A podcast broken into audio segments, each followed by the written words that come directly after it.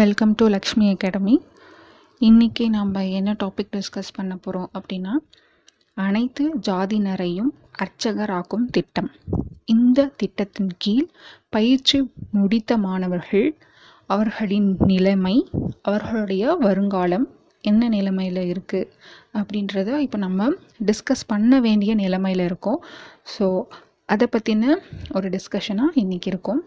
அதன்படி இந்த எல்லா ஜாதியினரையும் வந்து அர்ச்சகராக்கும் திட்டம் வந்து இதில் பயிற்சி பெற்ற மாணவர்கள் வந்து பன்னிரெண்டு ஆண்டுகளாக வந்து காத்துட்ருக்காங்க. வேலை இல்லாமல் இதில் காத்துட்ருக்காங்க. ஸோ அவங்களுக்கான நிலைமை இப்போ என்னவா இருக்குது என்னவா இருக்கும் அப்படின்றது தான் இவங்க வந்து இப்போ என்ன கோரிக்கை வச்சுருக்காங்க அப்படின்னா பயிற்சி முடித்த எங்களை தகுதியின் அடிப்படையில் நியமனம் செய்யணும் அப்படின்ற கோரிக்கையை வந்து அவங்க இப்போ வச்சிட்ருக்காங்க. இது பார்த்திங்கன்னா ரெண்டாயிரத்தி ஆறில் இதற்கான ஒரு சட்டம் வந்துச்சு. அதற்கான பள்ளிகளையும் வந்து கட்டமைச்சாங்க. இது வந்து திமுக ஆட்சியில் அப்போ இருந்த திமுக ஆட்சியில் அதற்கான அரசாணை வெளியிட்டாங்க. அதன்படி நீதிபதி ஏ கே ரஞ்சன் கமிட்டி அந்த குழுவை ஆரம்பித்து அந்த குழுவில் வந்து எந்த தகுதியின் அடிப்படையில் வந்து மாணவர்களுடைய சேர்க்கை இருக்கணும் அவங்களுக்கான பாடத்திட்டம் என்னவா இருக்கணும்? அதற்கான பூஜை முறைகள் அவர்களின் பயிற்சி காலம் எவ்வளவு அப்படின்றத எல்லா டீட்டெயிலும் வந்து இந்த நீதிபதி குழு தான் வந்து அப்போ வந்து நியமித்தாங்க அதற்கான திட்டம் கமிட்டி எல்லாமே முடிவடைஞ்சு அந்த அரசுக்கிட்ட வந்து ஒப்படைச்சாங்க. அதன்படி பார்த்திங்கன்னா சென்னையில் இருக்க பார்த்தசாரதி கோவில் அண்ட் திருவரங்கம் அந்த ரெண்டு கோவிலில் வந்து வைணவ அர்ச்சகர்களுக்கான பயிற்சி மேற்கொள்ளணும் அப்படின்றதையும் மதுரை திருவண்ணாமலை பழனி திருச்செந்தூர். இந்த நாலு ஊரில் இருக்க கோவிலில் சைவ அர்ச்சகர்களுக்கான பயிற்சியும் கொடுக்கணும் அப்படின்ற அந்த அரசாணை வெளியிட்டது. அதன்படி பார்த்திங்கன்னா அவங்க செயற்கைக்கு இப்போ இந்த மாணவர்களுடைய செயற்கைக்கு வந்து நேர்காணல் அடிப்படையில் வந்து மாணவர்களை வந்து எல்லாத்தையும் செலக்ட் பண்ணும்போது ஒரு நாளுக்கு வந்து முந்நூறு பேர் விதம் வந்து அந்த நேர்காணலுக்கு வந்தாங்க. ஆனால் இந்த பயிற்சி கொடுக்கறதுக்கான கோவில் பார்த்திங்கன்னா ஆறு தான் இருந்தது. ஸோ ஆறு கோவிலுக்கு நாற்பது மாணவர்கள் அப்படின்ற அடிப்படையில் வந்து நூற்றி நாற்பது மாணவர்கள் வந்து எல்லா ஜாதியில் இருந்துமே செலக்ட் பண்ணியிருந்தாங்க. நூற்றி நாற்பது மாணவர்களில் வந்து முப்பத்தி மூன்று மாணவர்கள் வந்து படிப்பை வந்து முடிக்காமல் அப்படியே வந்து டிஸ்கண்டினியூ பண்ணிட்டாங்க. மீதி வந்து இரநூத்தி ஏழு மாணவர்கள் தான் வந்து பயிற்சியை முடித்ததாக தகவல். இந்த பயிற்சி வந்து எப்போ ஆரம்பிச்சிச்சு பார்த்திங்கன்னா ரெண்டாயிரத்தி ஏழு ஆகஸ்ட் மாதம் வந்து ஆரம்பித்தது இது வந்து ஒரு பதிமூன்று கால பயிற்சியாக இருந்துச்சு. இந்த பயிற்சியை முடிக்கிறதுக்கு அந்த மாணவர்கள் வந்து அவங்க சுலபமாக முடிக்கலை. ஏன்னா எல்லா ஜாதியினரும் இருக்கிறனால இந்த பிராமின் கமிட்டிஸ் வந்து அவங்கள வந்து அந்த கம்யூனிட்டி பீப்புள் வந்து இவங்கள வந்து பயிற்சிக்கு தேவையான எந்த உபகரணங்களும் வந்து எந்த புத்தகங்களும் கொடுக்க மறுத்துட்டாங்க. கிளாஸ் வந்து அவங்களுக்கு டீச் பண்ணுறதுக்கும் மறுப்பு தெரிவிச்சிட்டாங்க. ஸோ ஒரு நாள் கிளாஸ் போகிறதே அவங்களுக்கு வந்து ஒரு பெரிய போராட்டமாக இருந்துச்சு. அவங்களுக்கு கிளாஸ் நடத்தக்கூடாதுன்னு ஒரு பக்கம் போராட்டம் வெடிச்சிட்டு இருந்தது.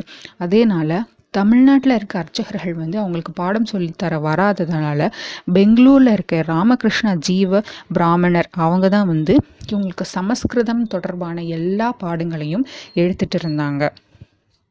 இருந்தாலும் அவங்க வந்து இந்த மாணவர்களுக்கு பயிற்சி எடுக்கக்கூடாதுன்னு சொல்லிட்டு அவங்களையும் நிறைய வந்து நிறைய பாதிப்புக்குள்ளானாங்க. இந்த மாணவர்கள் தான் வந்து அவங்களுக்கு வந்து பாதுகாப்பு தந்து அவங்க வந்து பயிற்சி வந்து தொடர்ந்து போயிட்டு இருந்தது அதே மாதிரி அந்த பயிற்சிக்கு தேவையான கடவுளுடைய திரு உருவங்கள் கூட இவங்க கொடுக்கல.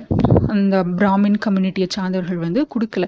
அதனால் என்ன பண்ணாங்கன்னா இந்த மாணவர்களே சேர்ந்து கடவுளின் திரு உருவத்தை இவங்களே செஞ்சு அதற்கான பூஜைகளையும் அவங்களே வந்து நடத்திக்கிட்டாங்க.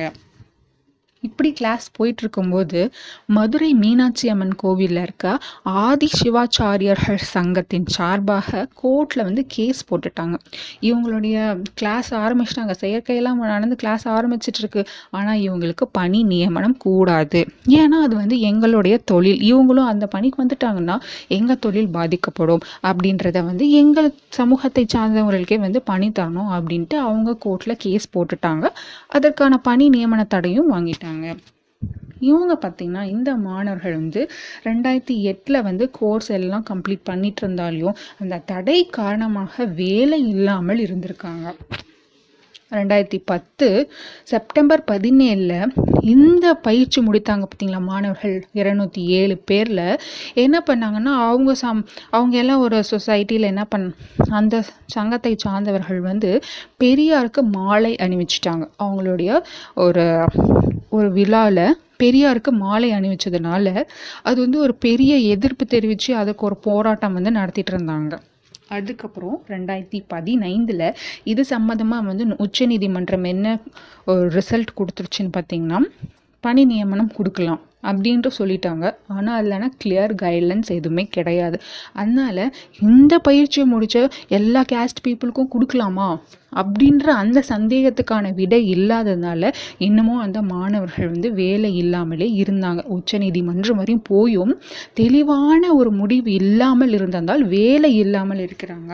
இவங்களில் பார்த்தீங்கன்னா ரெண்டாயிரத்தி எட்டில் ஒரு மாணவனுக்கு வேலையும் ரெண்டாயிரத்தி இருபதில் வந்து ஒரு மாணவனும் வேலை. இந்த அச்சகர் வேலையில் நுழைஞ்சிட்டாங்க. இருந்தாலும் ரெண்டாயிரத்தி ஏழில் ரெண்டு பேருக்கு வேலை கிடைச்சிருச்சு. அதில் ஐந்து பேர் இறந்துட்டாங்க. நான்கு பேர் வந்து இந்த வேலை கிடைக்கிற மாதிரி தெரியலன்ட்டு வேறு வேலையை தேடி அவங்க சென்றுட்டாங்க. ஓகேங்களா? இப்போ வந்து மீதி எவ்வளோ பேர் இருக்காங்கன்னா நூற்றி தொண்ணூற்றி ஆறு பேர் இருக்காங்க அந்த நூற்றி தொண்ணூற்றி ஆறு பேரும் அனைவருமே பார்த்தீங்கன்னா முப்பத்தி ஐந்து வயதை கடந்தவர்களாக இருக்கிறார்கள். இன்னமும் வேலைக்கு வேறு வேலைக்கு போகாமல் இந்த தனியார் கோவிலில் அச்சகராகவும் வேலை பார்த்துட்டு இருக்காங்க. அதே மாதிரி அவங்க வீட்டுக்கு வீட்டு பக்கத்தில் என்ன வேலை இருக்கோ அந்த வேலை செஞ்சுட்டு அப்படி இப்படி தான் வேலை போயிட்டுருக்க தவிர யாருமே வந்து ஒரு அரசு வேலைக்கு போகல அர்ச்சகராக போகல அனைவருமே வந்து முப்பத்தி ஐந்து வயதை கடந்தவர்களாக தான் இருக்கிறார்கள். ஸோ இப்போ ரீசண்டாக வந்து அறநிலைத்துறை அமைச்சர் சேகர் பாபு என்ன சொல்லியிருக்காங்கன்னா இந்த ரெண்டாயிரத்தி எட்டில் பயிற்சி முடித்தவங்க இந்த நூற்றி தொண்ணூற்றி ஆறு மாணவர்களுக்கும் நூறு நாளில் கண்டிப்பாக நான் வேலை போட்டுருவேன் அப்படின்ற உறுதியை வந்து கொடுத்துருக்காங்க. இந்த கிளர்ச்சி பார்த்திங்கன்னா ஆயிரத்தி தொள்ளாயிரத்தி எழுபதில் பெரியார் ஆரம்பித்து வச்சது. அதன்படி தான் இந்த இதெல்லாம் நடந்து கலைஞர் ஆட்சியில் வந்து எல்லாருமே வந்து அர்ச்சகர் ஆகணும் அப்படின்ற திட்டத்தை கொண்டு வந்தாங்க. அதுக்கு நிறைய தடை வந்துச்சு. இப்போ நூறு நாளில் அந்த படிப்பை முடித்த அனைத்து மாணவர்களுக்கும் வேலை கிடைக்குன்ற நம்பிக்கை இருக்குது ஸோ இதுதான் இன்றைக்கான டிஸ்கஷன் கண்டிப்பாக யூஸ்ஃபுல்லாக இருந்திருக்கும்னு நினைக்கிறேன். ஸோ தேங்க்ஸ் ஃபார் வாட்சிங் this video thank you so much